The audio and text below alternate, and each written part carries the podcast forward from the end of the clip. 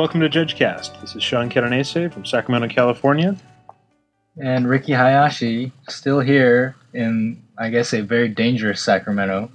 Yeah, we're getting we're getting people uh, shooting at, at police, police shooting back, RoboCop. Right. And we have some anonymous voice here that d- refuses to I ne- identify himself. I- I identify never- yourself. Because because Ricky always starts with the banter and to- totally cuts me off. I'm Jose Boveda, level one here in Sacramento. All right. And for those of you uninitiated, this is a podcast about magic and magic judging.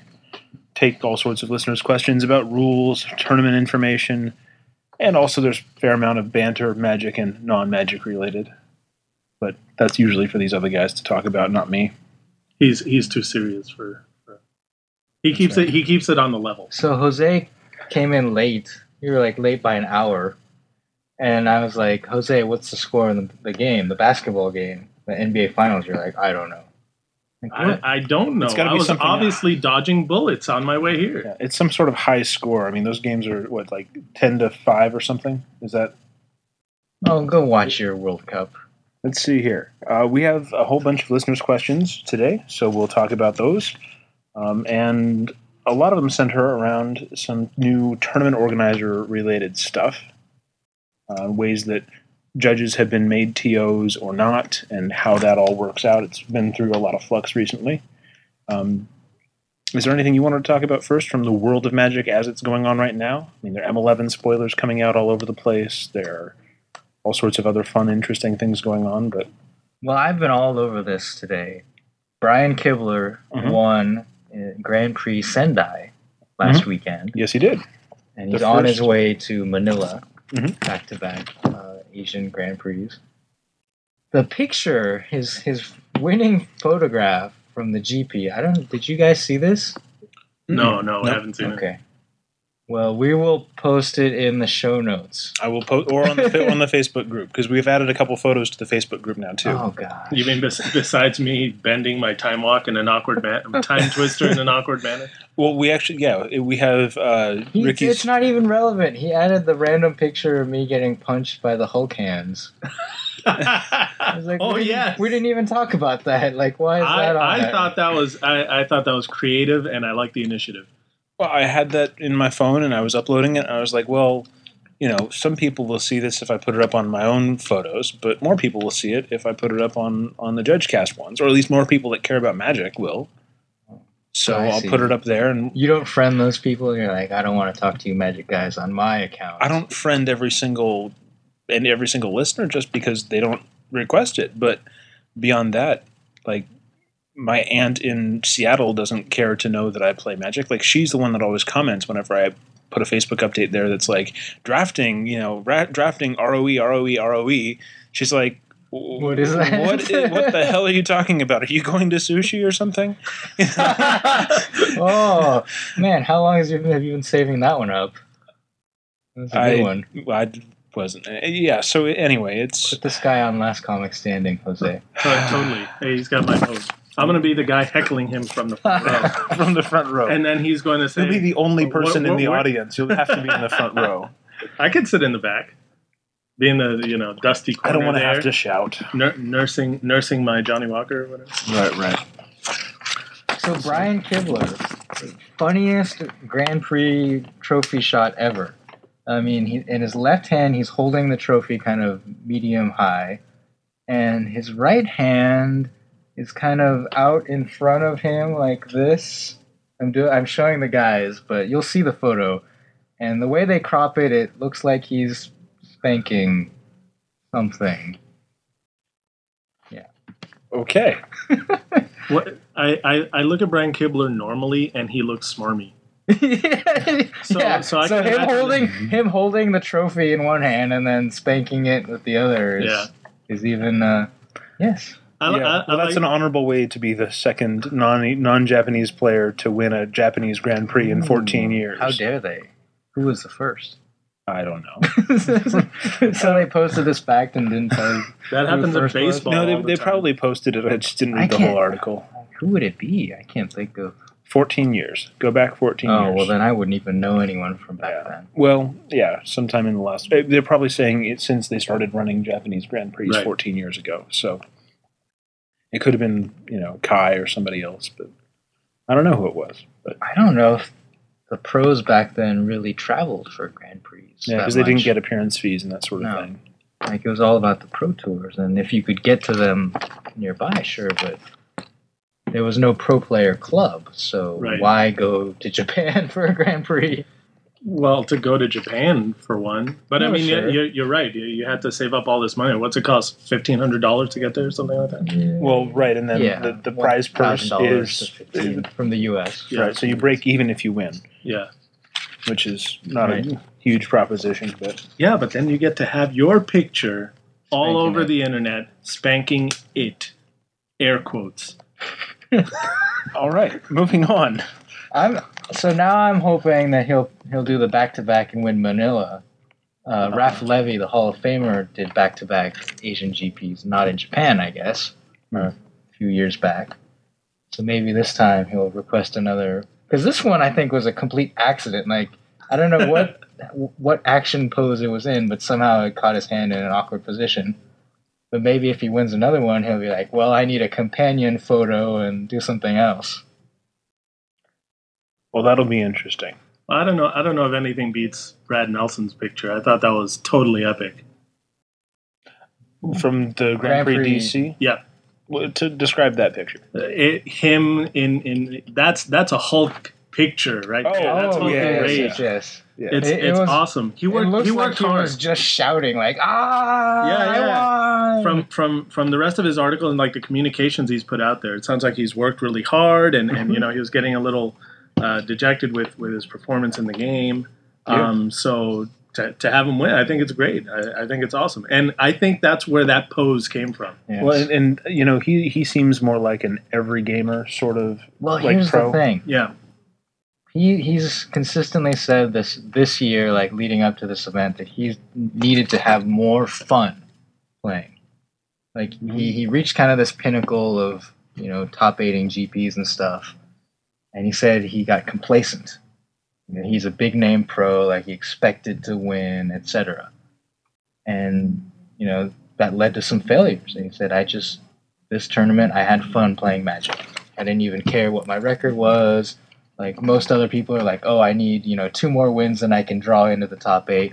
He said, I just kept playing until someone told me to stop. Right. that that is just the number. That is the thing you take away from that. That's a number one best attitude to have Yeah. at a tournament, in my opinion. Yeah, well, that Yeah. tournament. You sit down, you have 17 rounds of Swiss. No, I, I- hope you have some fun It's right. playing. Otherwise, it's uh, yeah, why are you there? That's the thing. If you're not sitting down to play Magic for for the fun, you know, even the money, right? Uh, there, there's a, a fair bit of money. There are a lot of players who make a living uh, uh, playing the game. not really.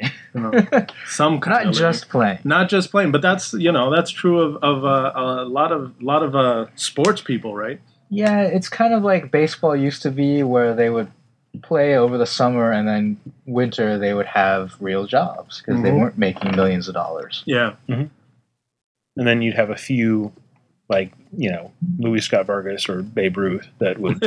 You know. I like the I like the comparison well, no, there. that, that would be able to basically live off of the franchise of their personality for the rest of the the non baseball season. Are you saying that we have a candy bar, or we can expect a candy bar like LSV bar? the LSV bar. What would an LSV flavor? What would his candy bar taste like? What would the flavor be? Peanut butter and success. Wow.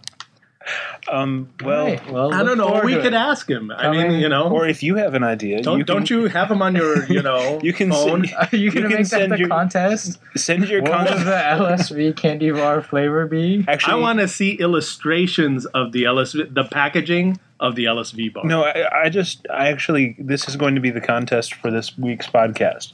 Um, if you send us your concept and description of the pro, we don't want to limit it to just LSV, but the pro and the candy bar. Now, it has to be like a, a good, like, tasting. You can't say, like, I hate this guy, so I'm going to, like, you know, like, you can't say that the Pat Chapin bar tastes like, you know, licorice and arrogance or something, you know. It has to be something that Hold you on, I- actually. I, don't. I don't know if I agree with that stipulation. I think that you know people go out on a limb. They they say, you know, okay, I'm gonna I'm gonna rag on this guy in in the contest. You'll you'll go down as a hater, but you know, Okay, fine. So so okay, send us your your concept for a magic candy bar designed to reflect a pro that is the face of the bar. the twenty dollar Conley Woods bar. Okay. I'll I'll let people make their own. Okay, I Yeah. could be the only one that listens to I Monday know Night he's Magic. I know what he's talking about. I just don't want to I don't- dignify. I don't wanna go there either. Thank you, thank Okay, you very much. We all A lot love of support. We all I love get. Tom and Eminem. I Eminem. mean, Sean over here is ragging on Pat Chapin, but, uh, I'm just kidding. now you're ragging on Conley. I'm not ragging on him. Okay. I'm just looking forward to someone submitting in the Brian Kibler bar. Crossover of the two conversations, and then like, oh my god! I think it might have some moose attached to it too. It might have like a moose frosting or something. Moose frosting.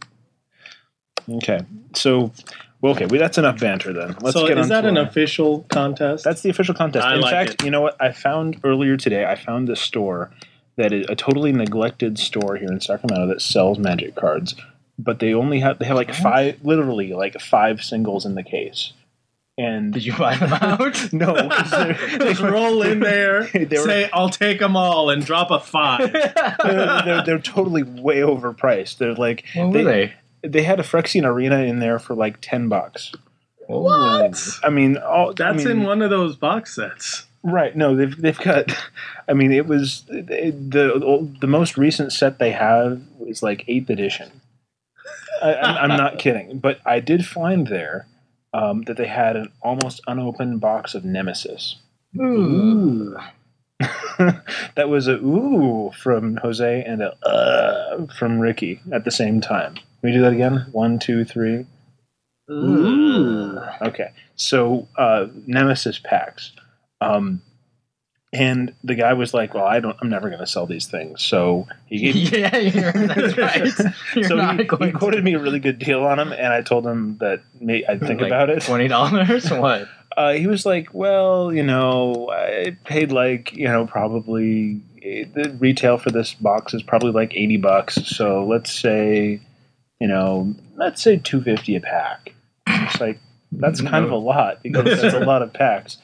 Um, I'll think about it and I'll get back to you. But you know, for a really good description of a pro candy bar, I'm willing to pay seven fifty. So I will go buy three packs of Nemesis and send them to you. That's that's kind of cool, but by the time the other contest winners get their packs, the shards of Alara block Okay, will be about that old. You know, okay, we're done with that. Um, did, did, did you did you send them? you didn't, didn't you? You didn't. we have another one. Was there a holiday? I went to the post office and it was like Secretary's Day. I swear. Postal gonna- Worker Day. I'm gonna. I'm gonna go postal in a second here, guys. Okay. You don't have a gun. no. Okay. I'll I'll find a way to get these out. We Really, do have will. those Or you know what? Be careful. You know why don't I hand them out to Jose and Jose can deal with sending them. yeah, I Okay. told you I would. Okay, fantastic. I'll I'll hand them off to you. It'll be your your responsibility. Worry not, dear listeners. I will get to a post office.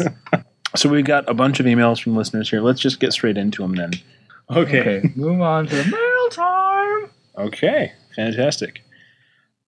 So Brian writes, first time listener, first time caller. I'm new to the game, and I wish we had a phone number. and new to the concept of email too. Apparently, um, because you're writing us, but that's fine. well, um, it's it's what you do with a radio station. You call Oh. in. Mhm. I think Okay. that's pretty normal. First time, so he well, and Ricky said he wanted first time callers. It's so, okay, Brian. Where, where's Brian from? Uh, he doesn't say. He's, oh, he's he's from South Africa. Okay, well, I'm not He's gonna be he's gonna be attending the World Cup. Can Sean do No, a South I- African accent? I can't even do a Just good. just think Charlize Theron. You'll be okay. She's South African. Oh, The only, all I can think of is like Lethal Weapon, with, like one or two, of the South African villain. Oh, Oh, that's I was, right. I was That's like, right. Charlize isn't in those. Okay, well, I've just revoked this banter, so Okay. let's go on to this Bri- here. Brian from South Africa, He's writes, new to the game, and he was recently in a tournament, and he got a warning for a game rule violation after he cast Wall of Omens with two blue mana instead of a blue and a white. It was the first warning he'd ever received. Dun, dun, dun. He understands that warnings can be upgraded if you keep making mistakes, but I hear that there are there are different upgrade paths. I've heard three warnings become a game lost, and I've heard your second warning becomes a game loss. Which is correct? Are the paths distinct, or can you cross the streams and mix between the two? You never cross Awesome. No, I'm so happy Did he really write that? yes, he did. You can never cross the streams. New Don't- favorite E- listener. ever Except when cross you this. want to defeat the final boss. Right. That's the only time. Because in the Ghostbusters video, the computer game, they do the same thing again. right. So Brian wants to know what sorts of infractions are going to get him a warning, warning, then a game loss, and what sorts of infractions are going to get him warning and then game loss. I've had this mass sense of deja vu, like we've done this before. We did, and we screwed it up royally. So we're trying it again here. And Sean actually rewound and deleted stuff. That, Yeah, that I actually was- did was- cut a part out here, That was pretty awesome, but I did I did kind of get it right. sort of. So get it right again here. Let's. Oh, okay, let's, well- let's try it again. Uh, specifically at regular REL, Mhm. if you were to say draw four cards off of Jace, that Mhm. would be uh, drawing Using using Jace's brainstorm ability. right using Brace's Jane's brainstorm ability. If you draw, if you draw four cards off of his fate seal, that would be pretty amazing. that, yeah, but that would actually be a game rule violation. That would be a game rule violation, a very awkward one with a really, really bad discussion from a judge. But okay, so game rule violation for that. But drawing four cards when your Jace tells you to draw three, Right, Drawing extra drawing cards, cards, which uh, is a game loss at competitive REL, right. and at regular rules enforcement level right now, it's a warning. Right. Okay. And then Don't get used to it. Right, because we, we're going to have a new update to the uh, MIPG coming up uh, in what a couple weeks here. I've heard next week. Okay, so um, that may change, um, but so that you have that with a warning the first time, and then the next time you do it, it would be upgraded to a game loss. Right. Okay. So some kinds of warnings, I think you cut that part. some kinds of infractions will get you a warning the first time, and game loss the second time. game rule violations happen all the time. They, these are like miss triggers. Uh, just whenever you mess up at Magic and go, oh, let me redo that. Well, a mistrigger is actually a different. It's a gameplay error. The class of infraction gameplay error is GPE. Right. That's what gets upgraded along this alternate path. of Okay. Warning, warning, game loss. So gameplay errors as a class of infraction. Game rule violation is a specific infraction within that class. Um, mistrigger is another specific infraction within that class. Okay. So, um, so yeah, you have mistriggers, you have game rule violations, So gameplay errors are what give you that alternate. Right. path. You have that alternate path of an extra warning before we start giving the game loss, the match loss, etc. Yeah. Strike one, strike two, strike three. Right. Now, uh, it's also important to note that if you commit two game rule violations at the same time with the same root cause, we're not giving you two penalties for that, not two warnings for that. If it's got the same root cause, we just give you one of those. Or if it's a game rule violation and a mistrigger that have the same root cause that happen at the same time, we'll give you whichever is the most severe of that. Okay. So that's something to, to keep in mind. So, anything to add there, Ricky? Absolutely. Go for it. Don't worry about it. I mean, we we went through all this and explained stuff great, but they're just warnings. That's true. That's true. I mean, it's not like we're going to send ninjas to your house. Or are we? I don't even like. Does Brian think that these are gonna follow him forever? Like these, everything resets in each event. That's So true. But if- if the, if you keep if he's doing the thinking- same if Mo- thinking, most like- everything. I mean, mean, if you get he's gonna go to DQ'd another F and M and like suddenly get a game loss because he did the same thing. That's not gonna happen. That's Well, that's a good not. point. at your PTQs or F and M's. The DCI ain't gonna come hunting you down. It's probably just gonna be your local judge, like Sean or me, saying, "Hey, we noticed you keep doing this. Stop." You Yeah. know, I'm I'm I'm a local judge. Well, when's the last PTQ you did? That was a while ago. Yeah, Uh, he, he that's yeah, not not too long ago. not not too long ago, within a year. Yeah. Okay. Yeah. Or Jose. Yeah, or Jose. I was Jose. totally left. I I understand. it's you two and then me. It's okay. I can be the small guy. okay. Well, let's um. uh, Don't worry about it. That's my Actually, let- message. Let's let's get to the U two question here, and this question comes from uh, Sean here in Sacramento, and we call him Japan Sean because he spent some time in Japan in the military, um, and he's now over here. We have like four or five Sean's in, Oh, yeah, in the local right. store here. and we so- call you C Cat now. Just actually, actually, they call me Judge Sean here. Um, so between actually, it was funny at a two-headed giant uh, limited event, uh, F and M, uh, a few weeks ago. Uh, Japan Sean and myself, Judge Sean, were on the same team, and they said, "Oh, like together, you're like Ricky Sean because you're Japan Sean and Judge Sean and like, Ricky." Wow, that's Sean." terrible. Yeah, That was pretty bad. Was that your team name? No. You know, in Two Headed Giant, I had a very successful uh, teammate named Rob, and Mm-hmm. uh, he was a, a, a stout, uh, happy fellow with a, a beard. He wasn't really happy; he was very dour, but very lovable. Anyway, he he also had a beard, so uh, we were known as the Bearded Men. Nice. interesting. Okay. The fact that you think it, only two of you and you can match me is very. No, I said we were kind of like. I didn't say we were the same as. I mean, it'd probably take at least three or four Seans possibly of different kinds. Okay, well, maybe we can get an arch enemy game going against you sometime soon. Sure. That would be I'm epic. all, I'm all about it. Ricky, the arch enemy, versus the Seans. Well, he already puts schemes in motion all the time, so this is not going to be anything new for him. He's probably already mastered it. I don't. I have not even looked at the rules. I have not seen a single scheme card. No, this is all true. It will come naturally to you, though. Yeah, yes, the taunting will. like whatever the scheme card, I'll flip it over, like read it for the first time, just be like, ha ha ha ha ha ha ha. That's right. they do have. No. Mister Bond, I expect you to die. You know, they all have names like that that are They- so great to read. They like- should make blank ones that we could use too, where you could. You just make up your own. Well, actually, your yeah, own. you take the ones because you know they have duplicate duplicate schemes in some of the decks. So, Mhm. like, you just take one of the duplicates and you know wipe that off somehow or modify it to to suit your needs, I guess. Yeah, and a lot of people like doing alternate art cards. Uh, Mhm. You can just do Alternate alternate, art art Alternate schemes. schemes. Make it so. Okay, well, Japan Sean here um, has a question about pattern of rebirth and all is dust. What? Uh, he has a creature, and he's going to say Madrush Cyclops just because he just because he needs a creature with some color in its mana cost. And Good choice. Madras Cyclops is So he's got Adam Shaw. enchanted with the pattern of rebirth.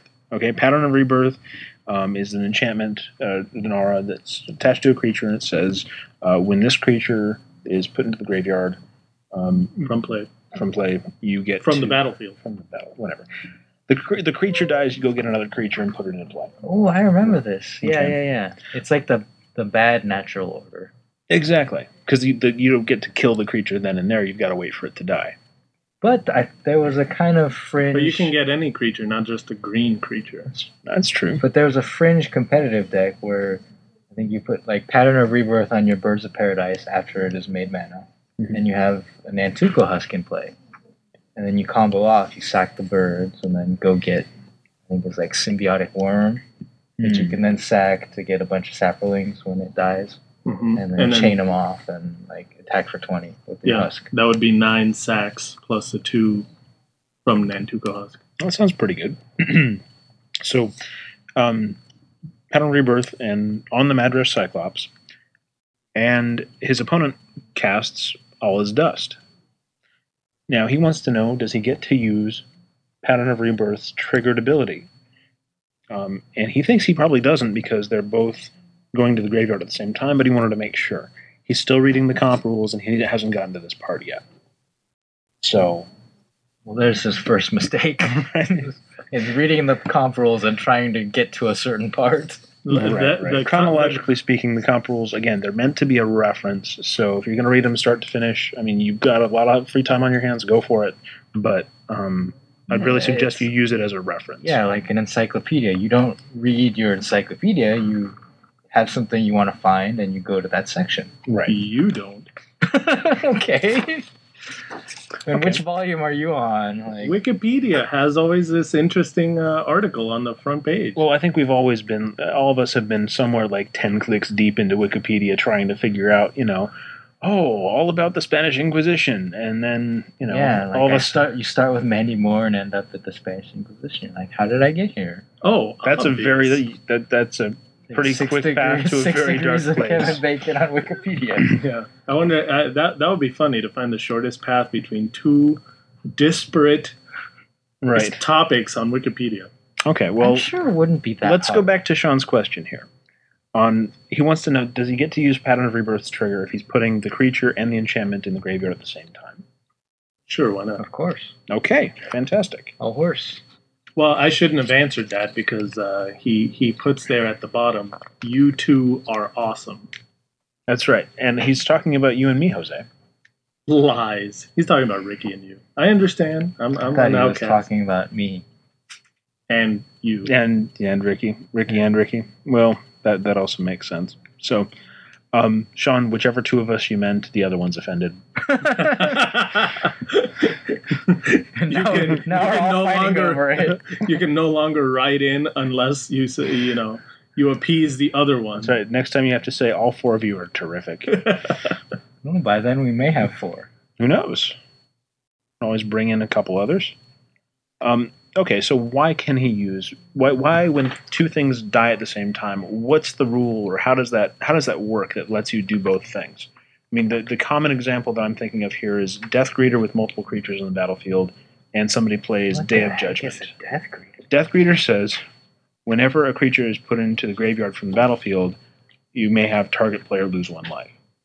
Oh, It's the reverse essence word. No, it's What's not. target? Oh, it's not an optional No, trigger? you gain life. Oh, it's a you Oh, gain life? the- Yes, Okay. he greets death with a smile and a handshake. Okay, fine. He's a lot, he's a is lot that less. the flavor text? No, but that would be cool, right? Right. Okay, he's a lot less good than I thought. So anyway, you gain life when things die.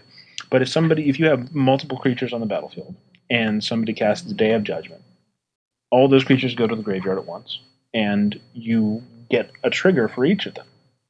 Now, there's actually a specific rule that's that's letting you do this. Yes. Are you going to make me look it up too? Okay. Well, uh, I mean, we, I can- we know can there's a look- specific rule, but I don't know the number, you know, off the top of my head in the comp rules. Well, I'm going to actually I'm going to bring it up here because I've looked Seems it up like to it answer should Sean. Be but- in the seven hundreds. no. now, if, if it he's is in the up- 700s, you sound you sound omniscient. If it's not in the 700s, Sean will cut it out. While he's looking that up, Uh, no, I've got Why it. I've got it right here. Uh, the rule is, and that's what that's how you use the comp rules as a reference. Is that you, you use How did this you You, start that, at though? Mandy Moore, and then because I, I'm looking looking for the quote. Look back in time because I remember that's one of the word one of the Okay, series what- of words in there. what if someone doesn't know to look for look back in time for some reason, not the Doc never-ending story song is in my head now.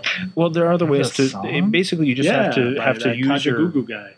Just have to use your Google skills here. You're, the same skills that you'd use if you needed to find some random thing in Wikipedia or anywhere else. It's just think of the, the phrases that you're used to hearing. Or, um, for The instance, glossary is useful. the glossary is a great place to go. Exactly. Or you can start with triggered abilities and cycle through all these triggered abilities like I do. And no, don't do that. Actually, that's Go the with Sean. That's the section that it's in. It's in the section on triggered Well, abilities. I know What's it's the in the number?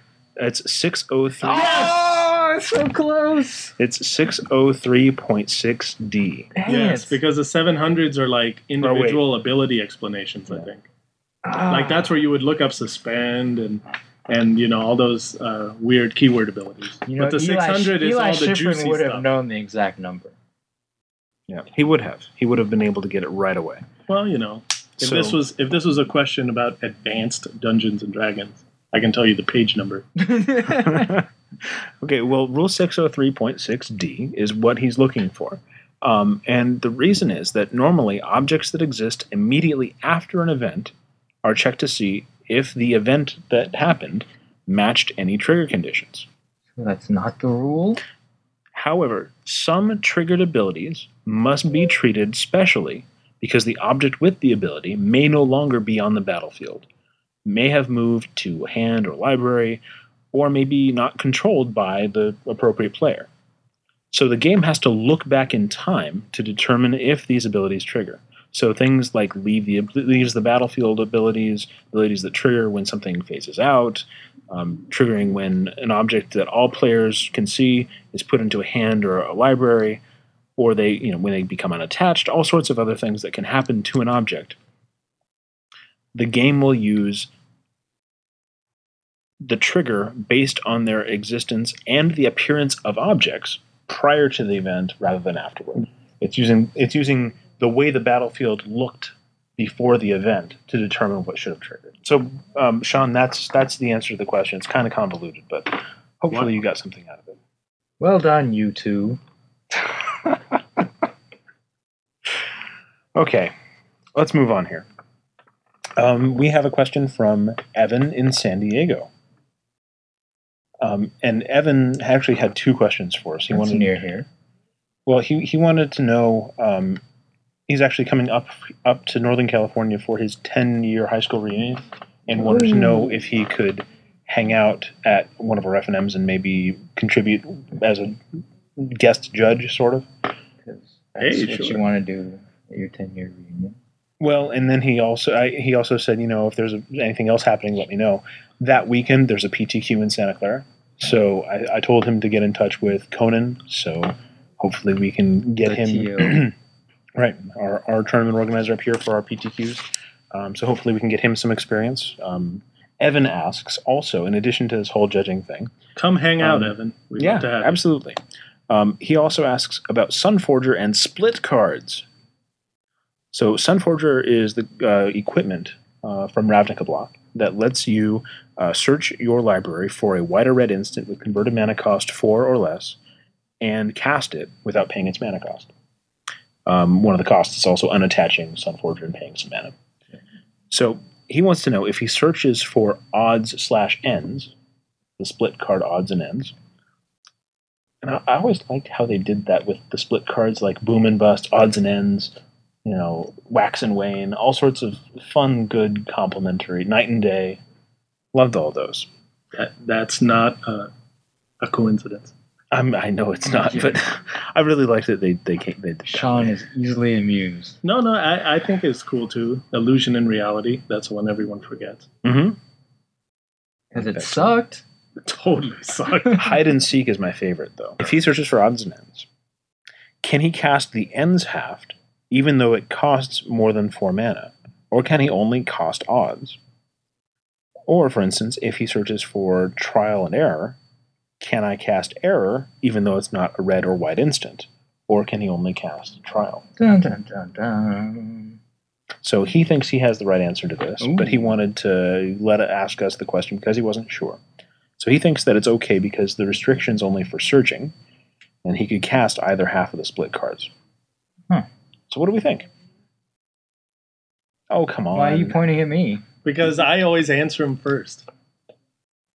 And Well, Ricky just folds cranes. What am I supposed to do? Like scratch my head and be like, "Oh, this one. Never heard this one before." right? like basically, if you've judged any time in the past, you know, five years Since or so, Ravnica. right? Since Ravnica, if you've been in judge from Ravnica through Time Spiral Block, you kind of Well, I lived get this through the first split card. I, Oh, all the way back in Invasion Apoc- block. Invasion block. Right, right, right. You were judging an invasion block? I was playing, Oh, okay. and I was kind of. They didn't have rules advisors, but I was the, the rules guy in the store. well, but I but think I became a judge like two years later. but you, block. did you have questions like this about searching for them? Um, I don't remember what the interactions were. Yeah, but the interaction here really came up with Sunforger. A lot of people started using split cards with this and wanted to, to know well, how that f- I think the first time that it really came up in terms of like either have because there was erratic explosion, right, which is the dark confidant type question. Oh, right, right, where it has to say how much damage am I dealing, Yeah. with you have to do you know X and Y. Yeah. and that, that's a yeah. But I think the first time this really came up in competitive play with split cards was Isochron Scepter. When that's that another deck- good example. When that deck became popular. The ideal play is to get your Orim's Chant on there and lock him out. But a lot of times it was correct to get a fire ice on there. Right. Draw some cards. Yeah, or kill some creatures. Right. Mhm. Um, and in that case, it doesn't matter because they're both. Instants, and they both cost Yeah. less than two. But Or they both cost two. But, but um, odds and ends is a great example because one half of it costs less than two. Um, Or and, two. Or two, that's right. And I'm actually going to have to look up a split card here because I need to get a good example where I can use the mana cost here. Odds costs a blue and a red, and it's an instant. And ends costs three, a white, and a red, and it's an instant also. So to get back to Evan's question here, when Sunforger is looking for a card, it's looking for something that is either red or white and has a converted mana cost of four.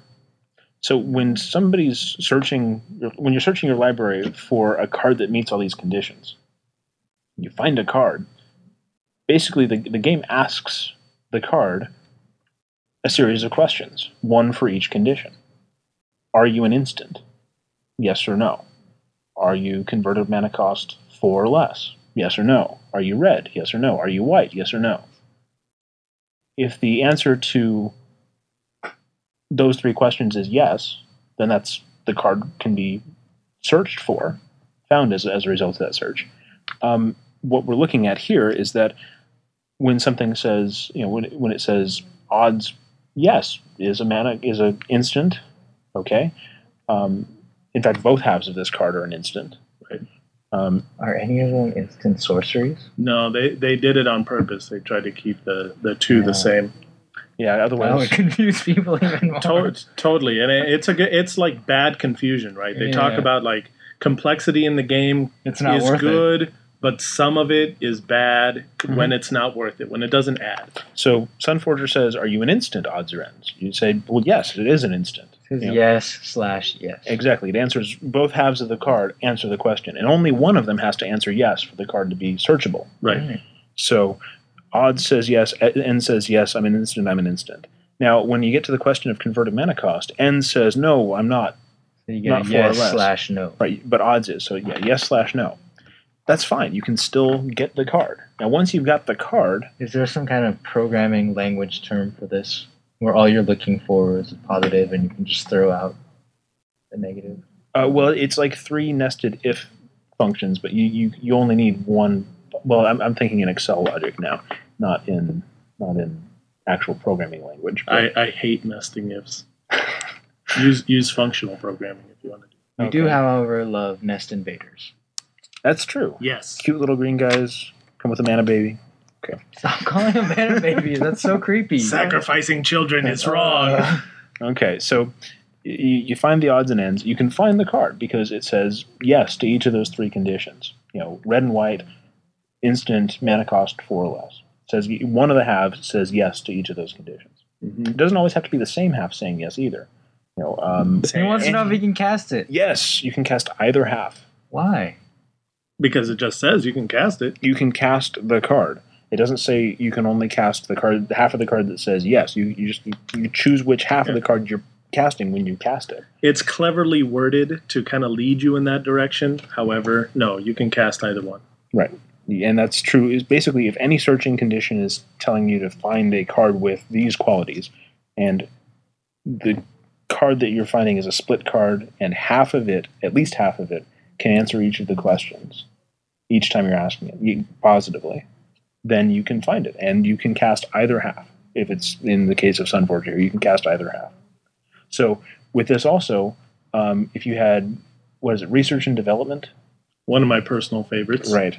Um, I need to look that up now too to get the get to what it actually does. But I think that's one that where it actually would break some of these rules that you'd actually you would expect it to. But I, I had a deck with uh, research and development where, you know, not sideboard rules, casual rules. Uh, I was able to cast every spell in my collection. I would have all of it. I would just bring out binders, open them up, say, I'll play these. Still had all these. I have all these. Way before Emrakul. Don't need that guy. oh, research and development. This is a great example. Um, so research, research and development. If you have this in your deck and you unattach Sunforger, um, half of it is an instant that costs a green and a blue, and the other half is an instant that costs three, a blue, and a red. Sunforger can find this card. which is not very intuitive because Right. Neither one fits all three requirements. Exactly. Research is an instant that costs, well, both cards are an instant. So they say yes, yes for that. Research says, well, I'm not red or white. But development says, yes, I am. And research says, well, I cost less than four. Uh, development says, no, I don't.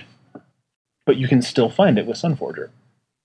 So that's that's an example there where where you have the disparate yes no action going on. That's that's that's a good It's find. crazy. It's like trying to figure out who's Bruce Banner and who's the Incredible Hulk.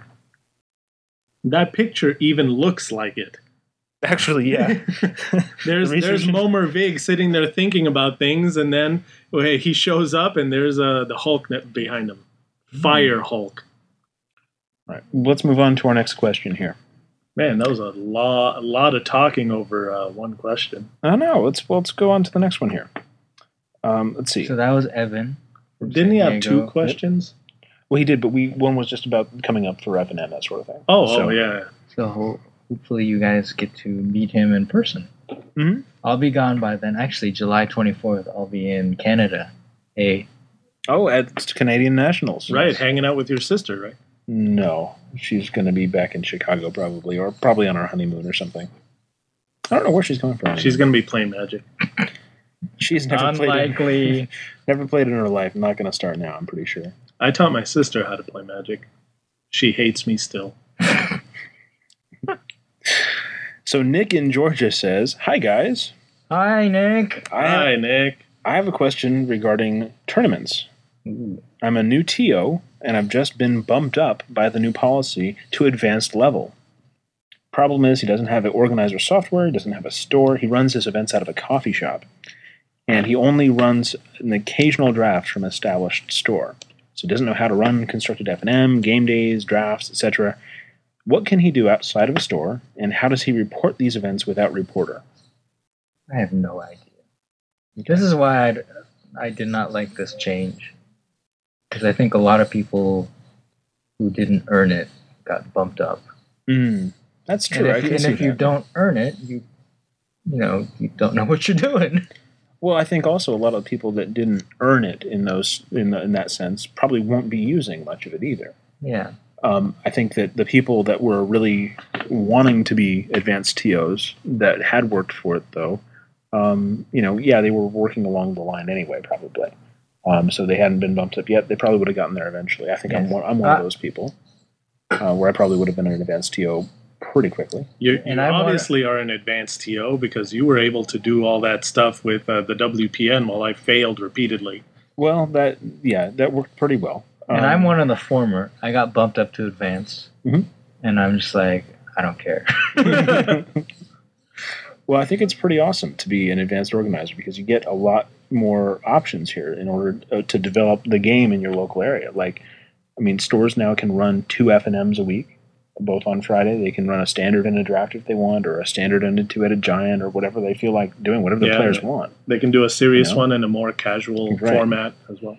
Yeah, and so the reason that that sounds like that Nick here got bumped up is because he's affiliated with an established store. So that was something that if you're affiliated with a store as a judge, um, recently you got bumped up to whatever that store's TO level was. Yeah, but in his email he says uh, he doesn't have a store. Right. So- well, he, he he He- says he occasionally runs a draft at an established store. yeah, If and that's you- all it takes. Right. I- i- If you've run a run a couple events at a store, they're on your venue list. Right. um, with the WPN, and you got associated with whatever level that store has. Right. So in other words, he has a store, but he doesn't think he does. Kind of, yeah. Um, and so, in order, to, he I actually spoke with him privately here and got him uh, to find where the tournament organizer software was, Wizards Event Reporter. He downloaded that, and he'll you know be, be ready to roll with that on his own. So you asked the right guy, Nick, because uh, I Yeah. wouldn't have known. These us two guys. yeah, are uh, we're the two guys. Yeah, so yeah, but so Nick has the software now. Hopefully, he'll be better off for it. But uh, this question isn't so much that we can answer it now for Nick, because we've answered it for him privately here, but so that other people there out there that have been bumped up in their TO status know where to go to get it. Right. You know, you go to the Wizards Play Network through the DCI's personal information center. So the same place you'd log on to um, check on your your rating or check on you know whether or not an event that you played on had been reported yet. If you're an organizer at any level, you should have uh, on the right side of your screen, about midway down, um, a little button there that says downloads. Should be right under you know my play statistics. I was really hoping he was going to say an easy button. Because that's what these websites need. The, the WotC websites can sometimes be labyrinths. Yeah, That can it, no, it, it's true. They've So- they've made strides with their homepage to make it more like you know Web 2.0 e and Mhm. and accessible, which is great. But every time I go to MagicTheGathering.com, I get that thing, and I got to click you know three times to get to the oh, daily you- MTG. You will just go to dailymtg.com and it'll it'll take you right there. Yeah, Jose, I have not looked at the spinning planets in like over a Dear year. God, you know how many times I've looked at those spinning planets? You didn't know that? I didn't know that. Just dailymtg.com. bookmark past it. That's for the, crying out loud. the, the, God. the, the mothership is not magicthegathering.com. The mothership is dailymtg.com. Oh my god, Jose. How many wasted hours? Oh my god. Okay. Head desk. Head desk. oh, Okay. The planets. Wow. That's that's that's an amazing moment there. That's what you get, Sean. Thank you for sharing that with us. Nick, that was your question has elicited. It was all worth it. Yeah. All right, let's move on to our next question here from uh, CJ Schrader. I feel a strange sense of freedom. Actually, CJ had a similar question. Um, What? CJ wrote in? CJ, yeah, and he, well, he wanted to clarify for us that his name is pronounced Siege Steak. So you were correct, Ricky, and I was wrong. It's not CJ Steak, it's or cheese steak. It's it's he mentioned that. Siege Steak. He's like, I think he just said cheesesteak.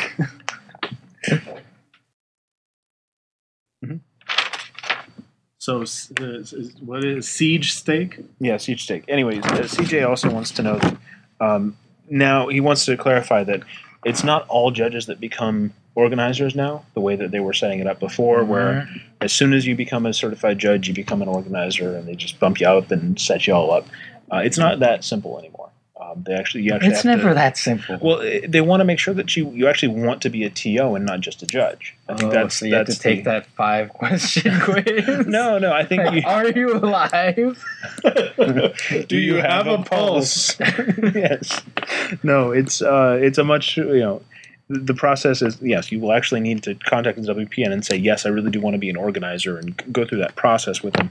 Um, you should also be affiliated with a store. That's probably the easiest way to do it. Um, and I realized that for a lot of the more casual groups out there, that where an organizer was wanted to sort of get things going at a grassroots level without the help of a store or without having to go through somebody yeah, with a this profit kind of defeats the purpose of what the WPN was starting to do. Well, it doesn't mean it? that you can't be an organizer without it. It just means that it's more difficult. I mean, at least the, the option is still there. It's not just just not as well supported as it used to be. Because that was They gotta- one of the big selling points. Like you can run events in the library. Yeah, no, and, and I, I, that was that was how they sold it. They also have to crack down on fraud, though.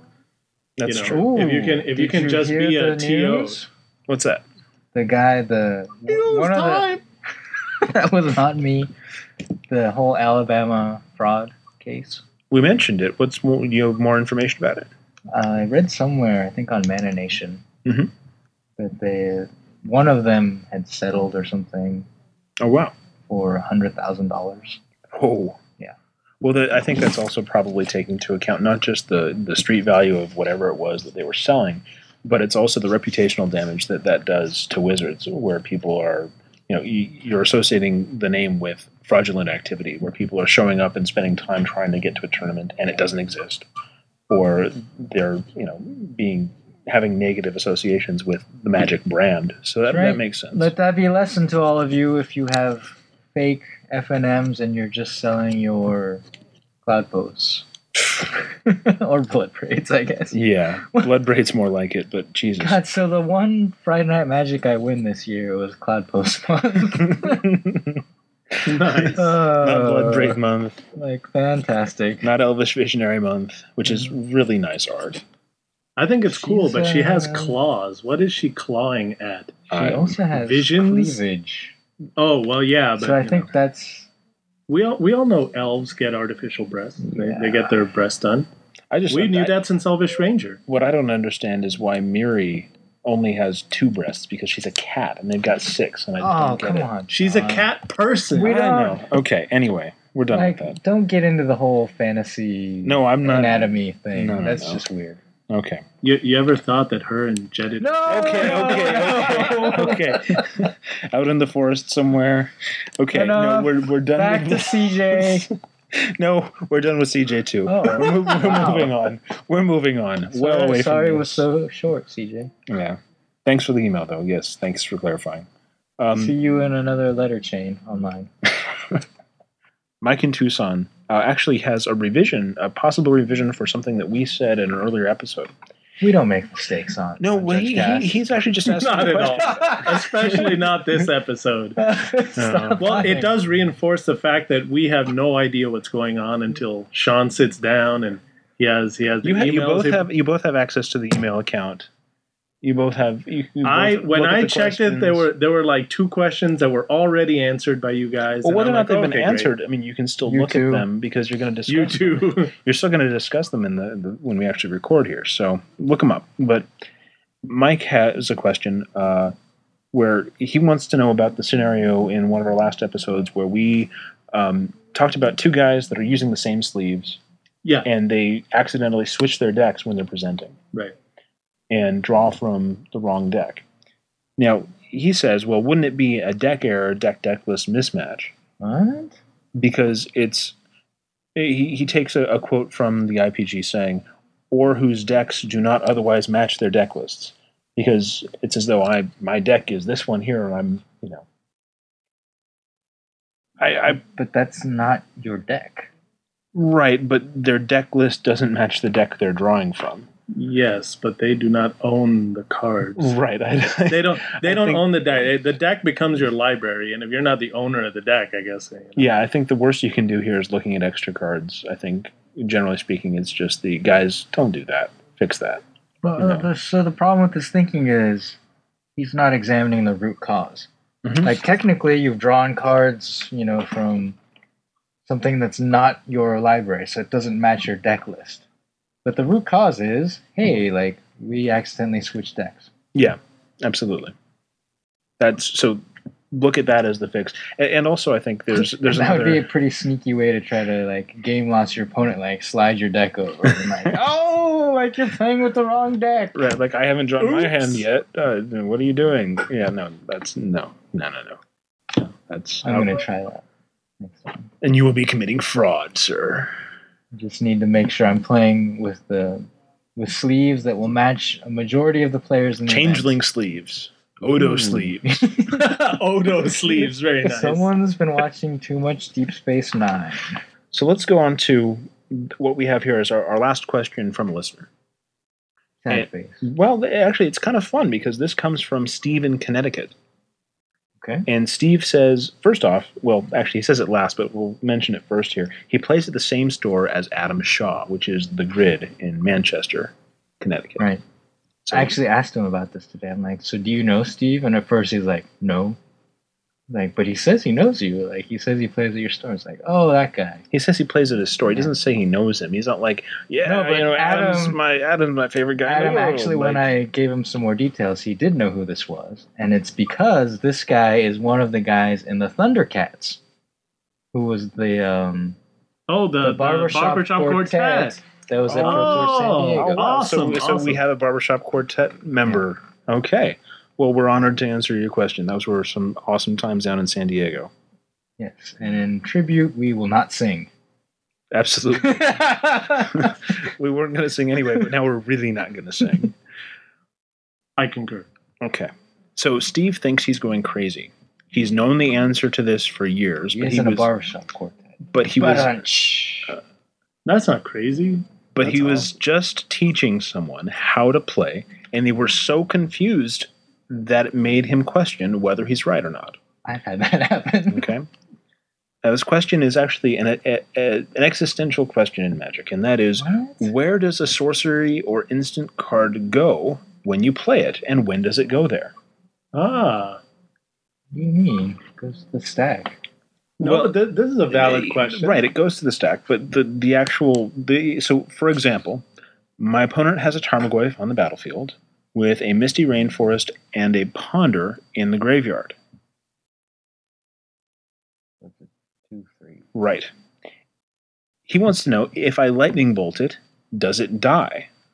Or does the bolt hit the graveyard before the damage resolves? Does the physical card go to the stack, or what? I know this is stupid, but I can't believe I'm having brain fart. I'm sure I, I'll have sorted it all out by myself by the time you post or cast with the answer, but it occurred to me, and there's probably other people that would also benefit from hearing you guys talk about this. So, this Goyf, does it die to X card when there's a certain number of cards in the graveyard that aren't the card that's killing it? That's a pretty classic question about Tarmogoyf. Yep. Um, so in this example here with Misty Rainforest and Ponder, Ponder being a sorcery in the graveyard, um, Goyf being a 2 3, being targeted by a lightning bolt, the question becomes well, does it die? Let's. We should. We should take the journey of the lightning bolt from the hand All to right. All right, Jose, let's ride the lightning. That's right. Oh, very nice, very nice. Well, the first thing you do, you're looking at your lightning bolt. You're looking at dorks. Mr. Next Gen just called us dorks. We too are not. We cower before your nerd powers. Okay, Oh, this is like a classic th- multiplayer, three-player game. which I hate. yeah, because it's always like two on one. It it's is. like, oh, now you're winning. Like we have to gang up on you. Oh, Okay, well, let's ride the lightning here. Yeah, let's ride the lightning. Okay, so the, you're you're looking at the lightning bolt in your hand. Let's and, say it's and you. you have priority. you have priority, sure. And you're looking at the Goyf, and uh, you're like, hmm, two, three, eh? I got a lightning bolt here. It's going to deal three damage. That's awesome. That's awesome. So the first thing you do is put it out there, and you put it on the stack. Well, you announce thank it. you. You you announce it. What? You say, Why? So Jose is correct. Like, why you gotta? The first step in casting a spell is announcing it. Yeah. And Which putting it on the stack. Yeah, but see, But the rules say announcing it and putting it on the stack. But that's one step. Yes, the but problem is people memorize, like especially like judges try to memorize the steps for casting a spell, Mhm. and I'm actually writing an article about this, and they memorize it mnemonic, mnemomically. Uh-huh. Yeah, that Okay. word from the Keanu Reeves movie. Oh, or the have or the wall that returns Johnny the sorcery. mnemonic, yeah. So you have a mnemonic device to share with the the, I the don't listeners? because I hate them, Oh, Okay. and I I memorize them without it. Okay. But they memorize it as the first step is A, announce. And then the second step is like Stack. M, mode. well, I, I actually remember it as uh, well. Okay, go go go through yours. Because as you said, it's all one step. So they only have one letter slash word for each actual step. right. right. So they're like, oh, first step is announce. And then I ask them, well, well what does that mean? Like, you You announce it. You, say, I'm- it. Well, what if your opponent doesn't know what you're casting? Like, I cast lightning bolt. I don't see lightning bolt. Prove it, right? So it's very important to emphasize that the whole announcing thing means putting it on the stack I- It's also important you to know. to prove that it's lightning bolt. Yeah, it's also important to know that if you're playing, you know, uh, pro tours have multinational uh, people at them, and while there's a lot of English speakers, there are some that don't. So announcing a spell does not mean you need to say verbally what it is. You can put it out there. You can say, put it out there. It's on the stack. That's your announcement. You're putting it on the stack, and that's how you announce it. Particularly key is when you try to cast things from the graveyard. Like this is when this rule actually matters. Is let's say you cast a Yawgmoth's Will, so you can cast stuff out of your graveyard, and you got what's his face, Tombstalker. It's like, can you cast him out of your graveyard while also removing himself to pay the delve cost? Right? Like what? Oh, that's that, that's a good point. And it's confusing if you don't do it correctly because you're like, well, I could exile it, but no. The first step, you put it on the stack, and then you pay your costs. right. down So the it's line. it's no So he's longer not in the graveyard. graveyard. So yeah, well, that's that's what you do. You you throw it on the stack. It's the announcement. Okay. Although it'd be funny to play Magic the other way. Be like, I cast Lightning Bolt. And Trust just not me. not just yeah. I bolt your guy. Like okay, My turn. it's like illusionary mask of spells. that Just uh, like put a face down card in your graveyard.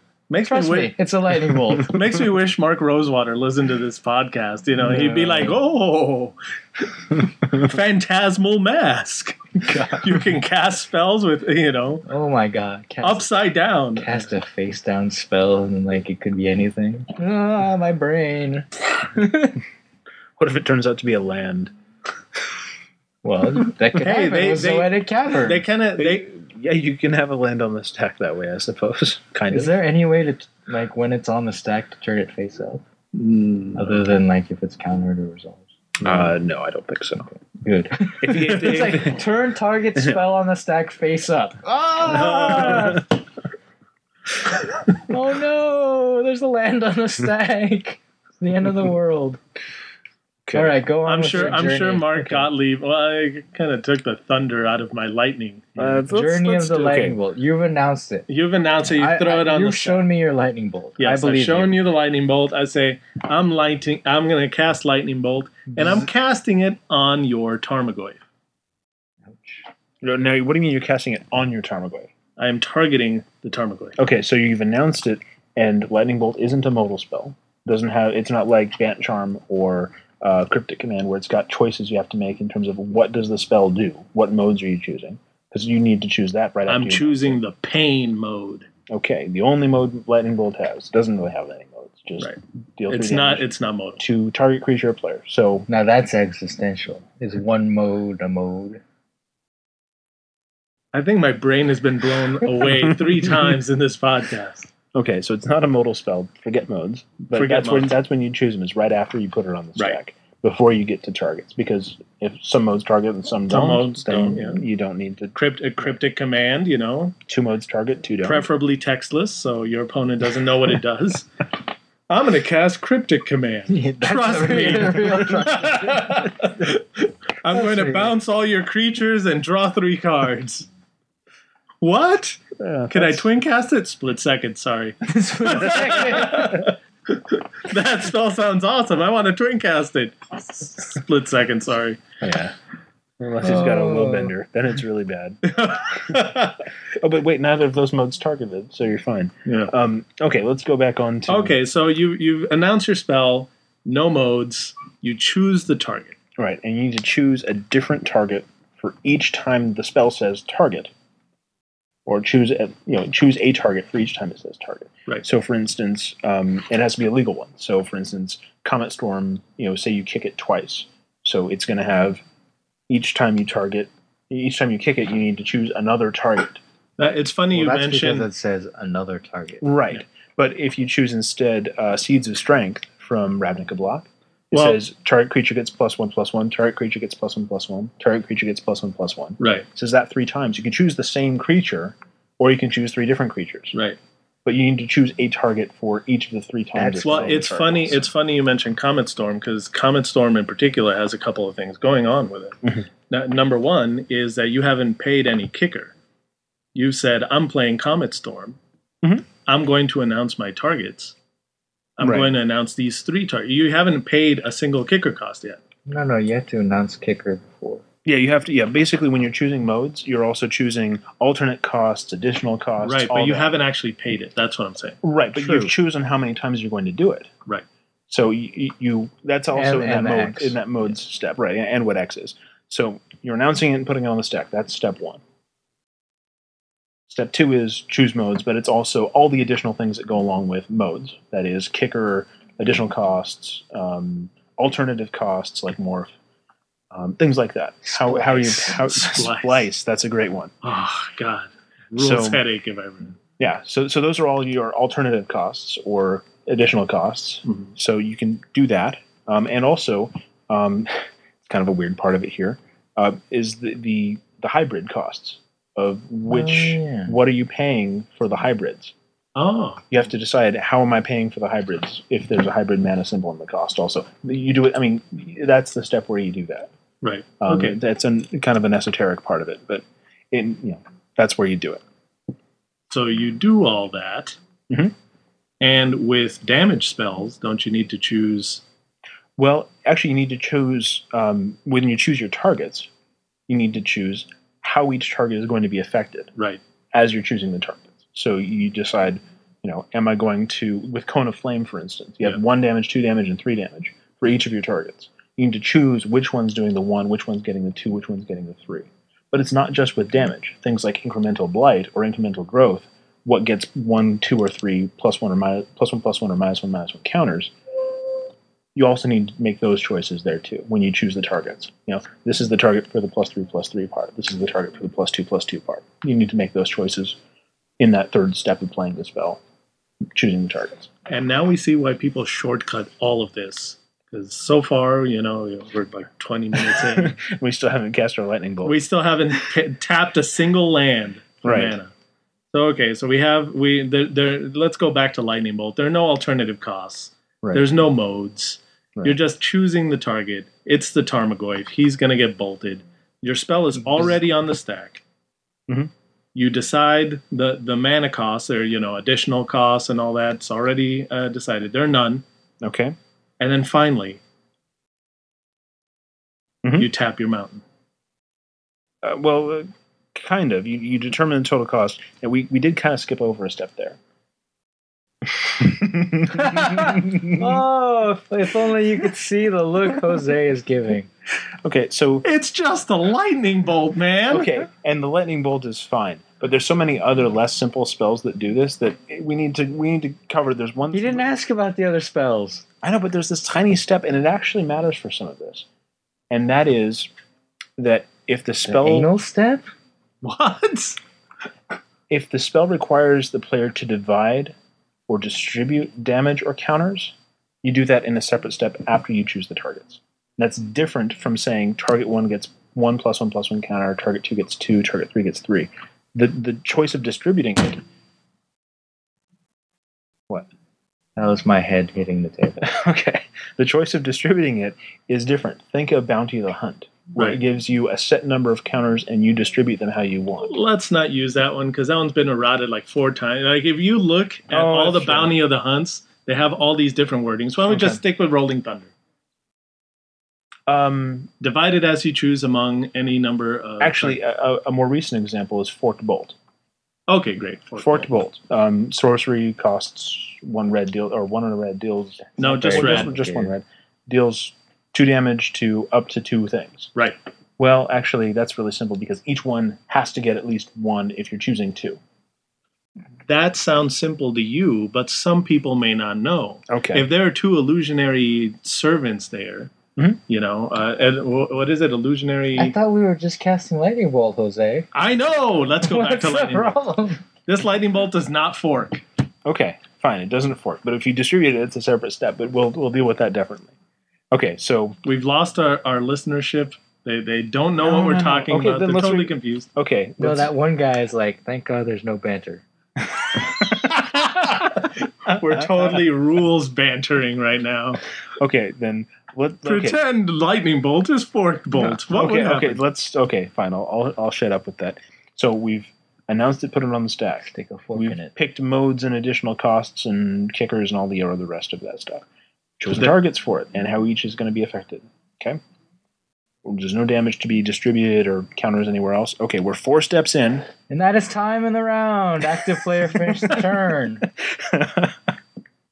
so the next step, you you were, you were there before determining the total cost. I'm totally confused now, man.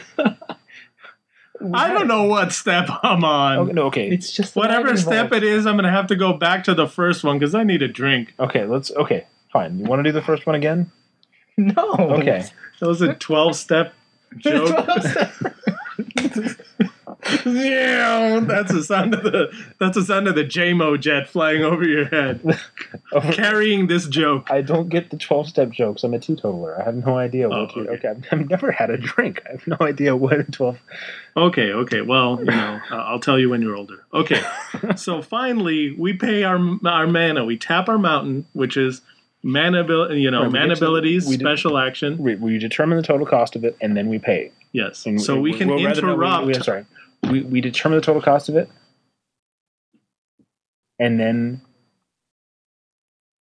if the total cost includes a mana payment, then we activate mana abilities. Okay, that's that's that's one step here, and then the next step is Punch to the face. Can we pay our mana now, sir? yes, that's the next step. We pay our mana.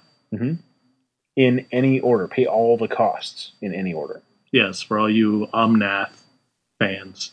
Right, Omnath. Uh, Nom, th- nom, this, nom, this is this is what Nomnath. makes this is what makes Omnath with Momentous Fall um, the interesting thing. That if you know the right order to pay the costs in, you can get four more cards than if you don't know the right order to pay and the costs And four more life. and four more life. Yes. So sack Omnath first. right, but you pay the mana in any. Yeah, Pay the mana- costs in Pay the any costs order. in any order. And one of the costs for Momentous Fall is Sack- sack, a creature. And the creature doesn't die until you're ready to pay. Right. Now this is um yeah, so that's that's good. Okay. So once the spell once You know, the once, point of this conversation was getting the lightning bolt to the graveyard. Did you know that? Well we're getting there. It's almost there. Actually, this is a state based actions question. right. But right now we've just put the lightning bolt on the stack. We've just cast lightning bolt. We're done casting lightning bolt. And your Fantastic. opponent says, Man, who's that annoying judge sitting next to you that keeps making you back up and announce modes? Okay. I thought you chose the pain mode, man. Okay, fine. Steve is Fine. sitting there like, I don't know. I, Okay. So we've cast our lightning bolt. Lightning Mhm. bolt is on the stack. That's the zone that it's in. It's no longer in your hand. It it start it It's been on the stack for a while, Sean. it set up a nice home, a three two. It's gonna have little shocks.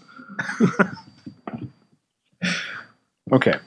So it's there, and it's targeting Tarmogoyf. Right. Okay. So both Nobody players, responds. right. Both players pass, pass priority Okay, without, and we do- resolve the without performing any actions. They pass Right. priority, and then it, then the spell's going to resolve. The spell's going to resolve. it's going to deal its three damage. Three damage is marked on that uh, Tarmogoyf. Mhm. Tarmogoyf has taken three damage, and at the end of the resolution, your lightning bolt hits the yard. Right. That's the last part of the resolution. Right. So lightning bolt goes to the graveyard when it's done resolving, and it sits there. And as soon as it's in there, Tarmogoyf says, "What? That's a new new card type in the graveyard." and it grows. So that that that's the static ability, the characteristic defining ability of Tarmogoyf. Um, they're saying, "Oh, I'm bigger now." Yeah. So Tarmogoyf took three damage. It was a two-three. Why doesn't it die? Ah, because while Tarmogoyf is twitching there in the corner after being shocked, lightning bolt hits the yard, and then the game checks state-based actions when a player would receive priority. Okay, so so as soon as As soon as the game goes to check, is Tarmogoyf dead? Did it take enough damage to kill it? Tarmogoyf has already seen the lightning bolt in the yard, so it's already a 3 4. The Mhm. game will see it as a 3 4 with 3 damage marked on it. Uh-huh. You cannot kill Tarmogoyf. well, not like that at least. Now, you could only hope to. No. right. I mean, if now this is different. If instead, you know, a, a card says destroy Tarmogoyf, you know, or it's a, some sort of, you know, if Lightning Bolt had Death Touch. with Phantasmal Mask, obviously. If- When you cast if Lightning Bolt face down, okay, Now, let's it, it can have Death Touch. You can stick Okay. Basilisk Collar on it. God.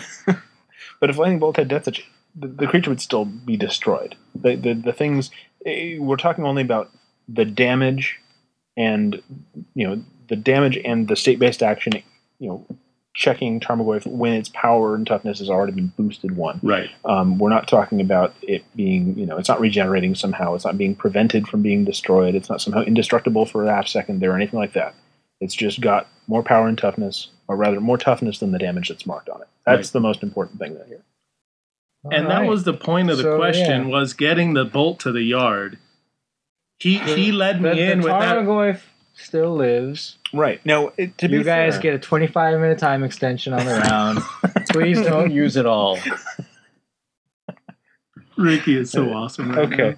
Now, I mean, to be fair here, Steve did ask, you know, does the card go on the stack or what? Okay, so we answered that question for him. I think Repeatedly. I answered that the very first thing. Like it's on the stack. Ricky stack. even had an aside going, hey, you know, that's a good point that you put it on the stack. Right. The first thing you do. But he wants to know does it hit the does the bolt card hit the graveyard before damage resolves? So we went through all of that for him. You know, granted we went through it in a bit more detail than he'll I ever don't need. think he needed to talk about the modes of a non-modal Uh. spell. but what if I wanted to splice something onto it? You can't. you can only splice on the arcane. What if I? Uh, okay, fine. I stand defeated. No, we stand defeated. No, the listeners stand defeated. I hope not. I sincerely hope not. I'll just cut all that part out. all right. Well, you wasted Oh. another hour here listening to Judge Cast. Thank we didn't for your even get to the topics I wanted to talk about. Oh, well, what do you It was wanna like talk about? Jace. We we spoiled it like, oh, we'll talk about Jace.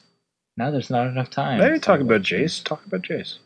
Well, Pete Jahn in his article this week, Yawgmoth's Whimsy, Mhm. number like 300,000, whatever. Mhm. Uh, what was it called? Like, You Be the Judge or something catchy like that. Mhm. And he went through a hypothetical tournament with some hypothetical situations and said, Tell me what you, the readers, would do in this situation. And what he had was player has Jace, the Mind Sculptor, and uses the brainstorm ability. Draws three cards. And says go. So he doesn't put two back like he's supposed to. Shh. We, we don't know that yet. Oh. He says go. And the opponent goes to cast Mind Rot. Like, Mind Rot you. Well, wait a minute. How come you have so many cards in your hand? Oh, I forgot to put two cards back from Jace's brainstorm ability. and this is relevant because the mind rot would make him discard cards, so now he has that additional information. Yeah. So, He's got two cards. you be his- the judge. All right.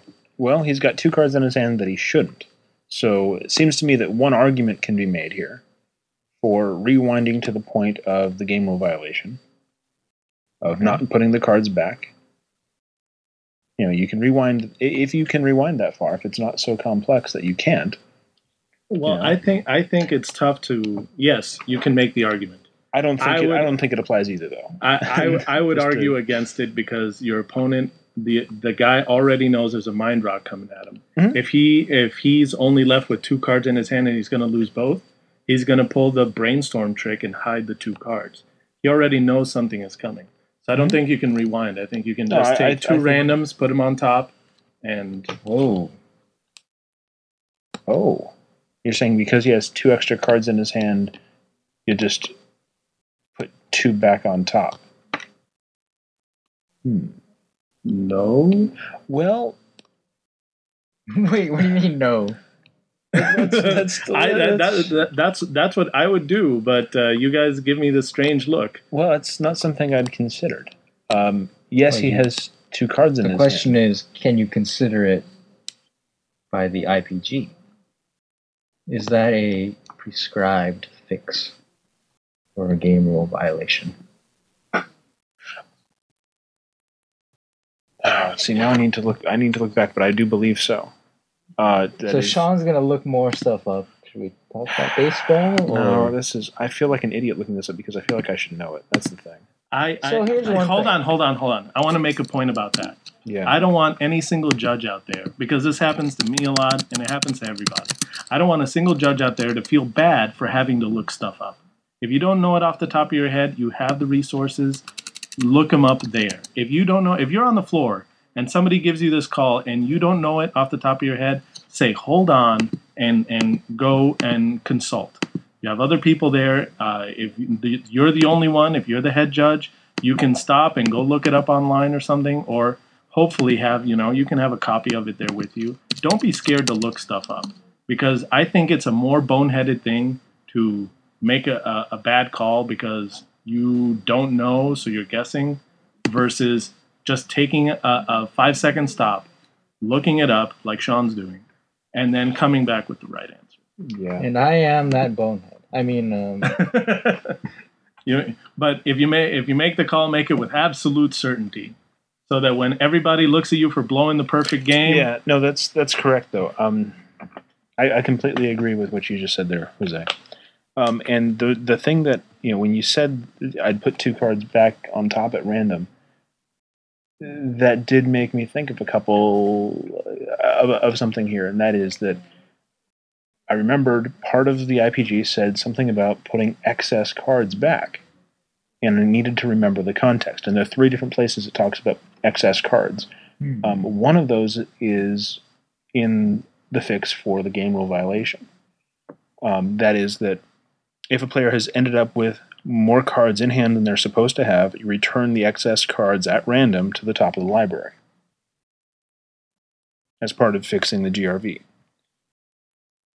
So when you're saying, you know, we one argument can be made to back up to the point of Jace's ability resolving improperly, resolving it properly, and get, then going forward from there.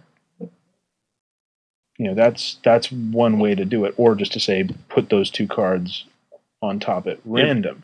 Now, eh, the thing is, if you're going to back up to the point of the GRV and resolve it properly, you need to resolve the brainstorm ability where he puts two cards back. You're not going to Right. choose them at random right, um, and we can't skip part of the backup and just say, okay, well, you know, let's, you know, you haven't drawn your card for the turn. We'll just, you know, don't bother putting a card back on on top for his opponent.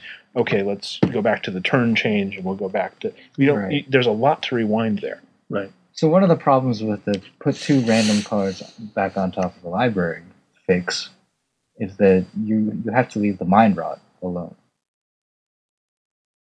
Like that, Yeah, because you're not rewinding when you're using that fix, right. Yeah, and, and the yeah, which is a really awkward situation. Right. If, if But- say like the player started off with um, one card in hand when he brainstormed, so he's got Mhm. four. No, is that how it works? yeah, and then didn't put them back. But that's why that's why it's important to not back up, because if you back up, you player A knows that player B has mind rot, and he's going to get rotted, especially in a situation where he has one card in hand. Probably cast it when he had two. No, so okay, so if he has zero cards, brainstormed, and then and you know forgets and ends up with three, targets you with mind rot. Oh, I got two extra cards. If you do the random fix and put two back on top, and he only has one card in his hand, hmm well, his opponent's going to be like, "Well, I wouldn't have mind rotted him if I had known he would only have one card in his hand." Yeah, Yeah. that's true. And then you can just tell him, well, yeah. Yeah, you get a warning for not maintaining the game state. right, but I, I, I really think that you just don't rewind in this case. There's just no. I I- th- There's there is- there's knowledge, there's actual knowledge that can affect play that has Mhm. been given away from from the violation. there's there's there's a lot that's changed hands here. So what, Um, what would you do? I think it's unfortunate. I, I I would No? put two random cards on top and and play on I think I would because back this because from this if, from if this it's only particular this, if it's literally like just brainstorm, go, draw a card, mind rot, I think I would back that up. because it I guess it, you can go both ways, but I think that it's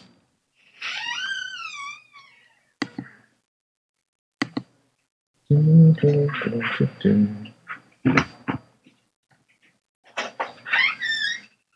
we got a new pro yo place to check out. Apparently just opened up. So you think you can go both ways on this here? You could either back up or not. It's possible to go both ways. I personally would put the two randoms on top because what it sounded like is that the one player was concentrated on his opponent's hand. Mhm. He goes to mind rot, so the the opponent uh, he goes to uh, brainstorm. Sorry, with Jace. So the opponent is concentrating on his own cards. He would he sounds like he would already have played the mind rot. At least that's my interpretation. So that kind of takes the, the wind out of I, I don't know if I can really bring intention into that though. I mean, I mean, we don't specify, but I mean, say the mind rot was the top decked card. You know, empty hands on both sides when they're doing this. Right. Um, the mind rot's the top decked card. You know, you can make the argument he would have played it otherwise. Uh, he would have played it no matter what it was, or Right. he just you know he saw three cards and he said, "Oh, mind rot." You know, There's Uh, al- there's always gonna but that intention, I think that's all. I think that's more beside the point than how we really resolve it. Yeah, because the the Jace player can make similar arguments that if he brainstorms and is not able to cast any of those spells, he's gonna hide the card he wants to play next turn on top of his library. Right, so you can- That's the quote unquote correct play. Right. Yeah. So you can make you- you're right that you cannot bring intention into this, and you can argue both ways on both players' sides. But So- at the end of the day, the the player with the who missed the the putting the two cards back, he has more cards in his hand than he should. So you take two random ones and put it on top. So whatever that guy's left with, one or more cards, presumably, and then those get mind rotted, and he mind rots accordingly Okay. and he, you can't you can't really back up because there's knowledge of Mhm. what's going on that can be played around. Right, and the IPG backs uh, the IPG does uh, support that that conclusion uh, because the you know it's not it's it, backing up isn't necessarily always an all or nothing thing. That when you do back up, you back up every action, but the things that even if a situation can't be backed up, there are some things you always do when you're fixing a GRV. Right, the, the triggered abilities, right? Uh, well, no, triggered abilities, missed triggers. That's that's different. Um, but a, for instance, um, if you have a, um, Oh, stigma lasher. there you go. So if you have stigma lasher, and Oh my you have you know, you have stigma lasher, and you're playing in a two-headed giant game, and you attack, and you don't remember to assign the damage to a head, Right. so that that player can't gain life anymore and you know you you then discover that that choice was never made. You have to make that choice when you figure out the fix for the grv you can't say oh well the choice is still undefined. Right. you know you, you have to make that choice. Um, and you can make that choice i mean with that information in, in hand. Um, Right. And But- you would but- probably realize as soon as somebody goes to gain some life from a lifelink guy, right you go, "Oh no, you can't gain life anymore. I hit you with stigma lasher." right now if you think now if you think that that if you think that there's some shadiness going on there where this person's saying well i know i, I know i needed to make a choice but i didn't so i'm going to wait till one of them I- gains life and then choose that person Right. like that's outright fraud Yeah, that is fraud. But- But, usually, I don't think that's the case. I think somebody's going to hit with Stigma Lasher. Some players may think that either one, uh, you know, both of them can gain life, Right. or some may forget the fact that when when damage is being dealt, you choose which head you're dealing with. They may just forget. So I, I, I wouldn't assume anything shady from that. I think that as soon as somebody goes to gain life, they'll go, but wait, you can't gain life, and then they'll go, but Why wait, there's more. yeah. Right. What do you mean? You didn't you didn't say that I don't Right. gain life. And at that discussion, that's when the hand goes up and you hear judge. right and that yeah so okay so making a choice that hasn't been made where a choice needs to be made Right. that's one one thing that you can't just say oh well we can't re- rewind this grv so we can't make that choice But that doesn't happen at all Right. you make that choice regardless um, another thing is if you need to discard cards or if cards should be back in your hand that you know, from some other zone where they, they should have they should have been back to your hand well they need to go there Right. um, Like if the guy put three cards back with Jace instead of two. well that's actually taking cards away from your hand we're talking about cards that should be in your hand But you just said cards that right, that should be in your hand. If Right. you draw three with brainstorm and then put three Oh, back, if he put three back. Okay, I see what you're saying. Yes, that's that's true. Yes. Um, So and then, here's something. If we're done, are we done? well, there's one other exception, and that's the one that we're talking about with I Jace. about your exceptions. This is the, the, the cases where you don't re, where even if you don't rewind, you still do that, and that's putting excess cards back on top in a random order. Right. So that's that's uh, you, you guys, you guys are still missing the fun part of the discussion. What's that? Stigma Lasher is a great uh, bit of fun, Oh, no, I don't care about Steam Lash. I That you should have lightning bolted Jason response. That's what you should have but done. then you have to spend 25 minutes putting lightning bolt on the stack. if you're sitting next to the guy, yeah. a great a great many players being led by Brian Kowal said why isn't this a game loss for drawing extra cards Okay, drawing extra I mean, cards. you guys had your very intricate judge discussion the players are like he drew two extra cards huge potential for advantage. We recognize that. The thing is, drawing extra cards is very specifically defined. It says rules tell you to draw X cards, you draw X plus one or X plus two. You draw more than the cards that you're told to draw when you're told to draw cards. That's that's the definition of drawing extra cards. You draw cards and you draw extra. That's as simple as it gets. In this case, he's keeping cards in his hand beyond what he should, but he's not drawing extra. If he'd drawn four, that's drawing extra cards. But in this case, he's just violating a game rule that told him to put cards back. Yeah, that's I, I even though like you can you can try to argue around like well if he has those three cards in hand then he it, what's the difference between that and drawing you know uh, uh, two extra cards It's like drawing extra It's cards, like but it. it isn't. right It isn't actually drawing extra cards. It's like it, but it's not actually drawing. That's a very cards. semantic argument. And if It- you, it i- it if you is. send a player home with that with that explanation, they're going to be pissed. Like these are the people that complain about that judge at the one tournament screwed me. yeah Hmm. accept that the rules completely back you up and whoever they complain to uh, they'll be that's- like that's well fine, look, but but uh, maybe No. there's maybe there's another way here. The, what you what you need to be able to explain is why is there that distinction between drawing extra cards and a game rule violation that results in extra cards in the hand. And that is that both players are responsible for maintaining a proper game state.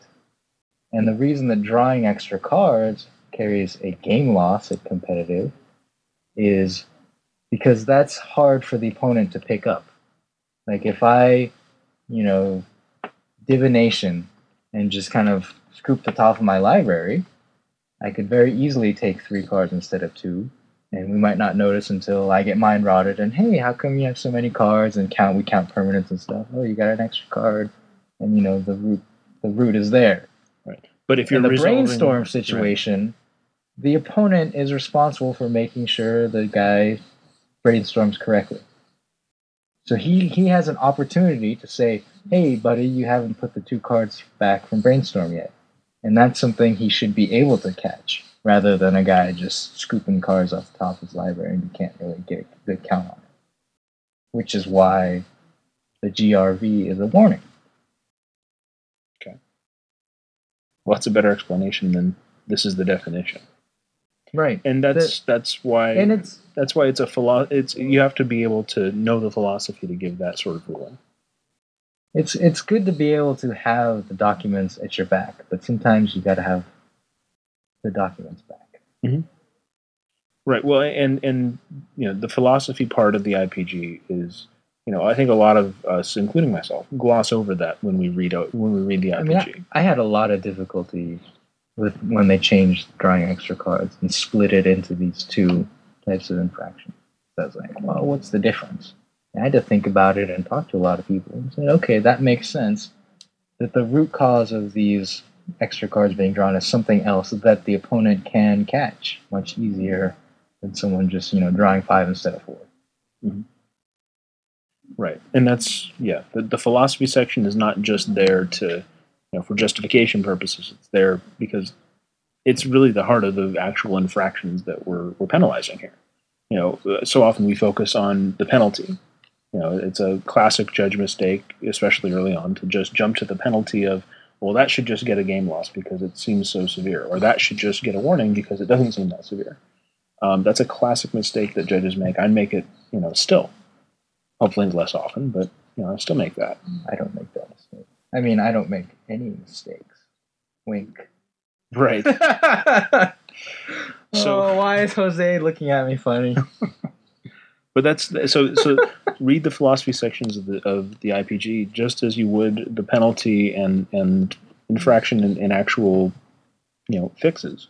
It's good to know the fixes for practical purposes. It's you have to, but the philosophy that backs it up. I mean, that's that's why you're there in the first place. that and that leads you to better judgment in those mm-hmm. and there's a lot of gray areas Right. Because So- you'll get to a corner case where you're like, is this drawing extra cards or is there some other root cause that's a GRV? Right. So the MIPG. I can't think of any off the top of my head. sylvan library is probably at the heart of it Or Eye of the Storm, something like that. Shut up. Eye of the Storm. So we, we Well, on that deep philosophical note, at the two hour mark in recording time, which will probably, I'll just cut all those parts out and it'll be down to an hour by the time we're done. An hour with and this. 40 minutes. an hour and 55 minutes Uh, I gotta get more strict about cutting out all the banter. Um, with that, John, Or we could have less banter If you could control us, geez, no, we can, we can record forever. fault. It'll just take me more time to edit it all out. That sounds It's like the uh, I blame my parents argument, man. You just No. divide it into two episodes, maybe. No, That's I, why actually, I said that actually, we can actually just talk about it. I'm going to divide it into two episodes this way. One will be Bantercast, and one will be JudgeCast. Okay. That would be awesome. I know people who would only listen to the banter, See, no, you gotta no, you gotta keep them both. You gotta keep 'em especially if we do like a quiz game. Like name that next generation episode. Why would you do that? Don't you want to be the uh, contestant and beat everyone into a pulp? I would be the contestant. Yeah, uh, you can be the Alex Trebek. Uh, th- th- I'm not gonna shave my beard. That's fine. All right, gentlemen. Two hours in. You Let's call it. A, that. let's call it a night.